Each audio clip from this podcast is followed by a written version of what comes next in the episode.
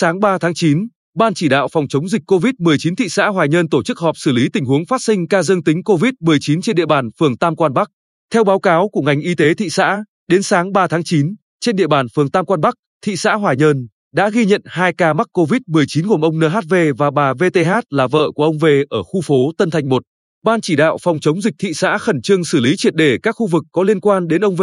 không để tạo thành ổ dịch, ngăn chặn lây lan ra cộng đồng.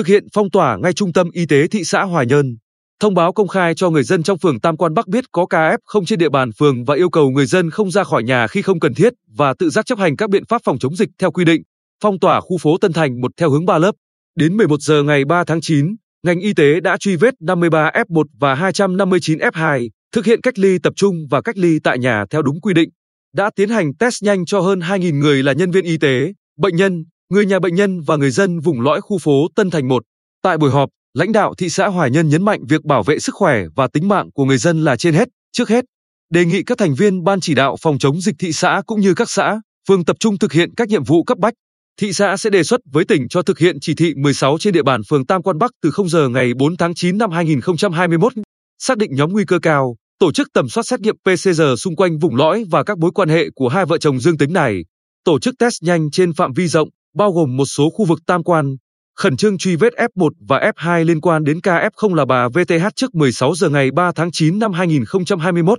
tổ chức cách ly F1,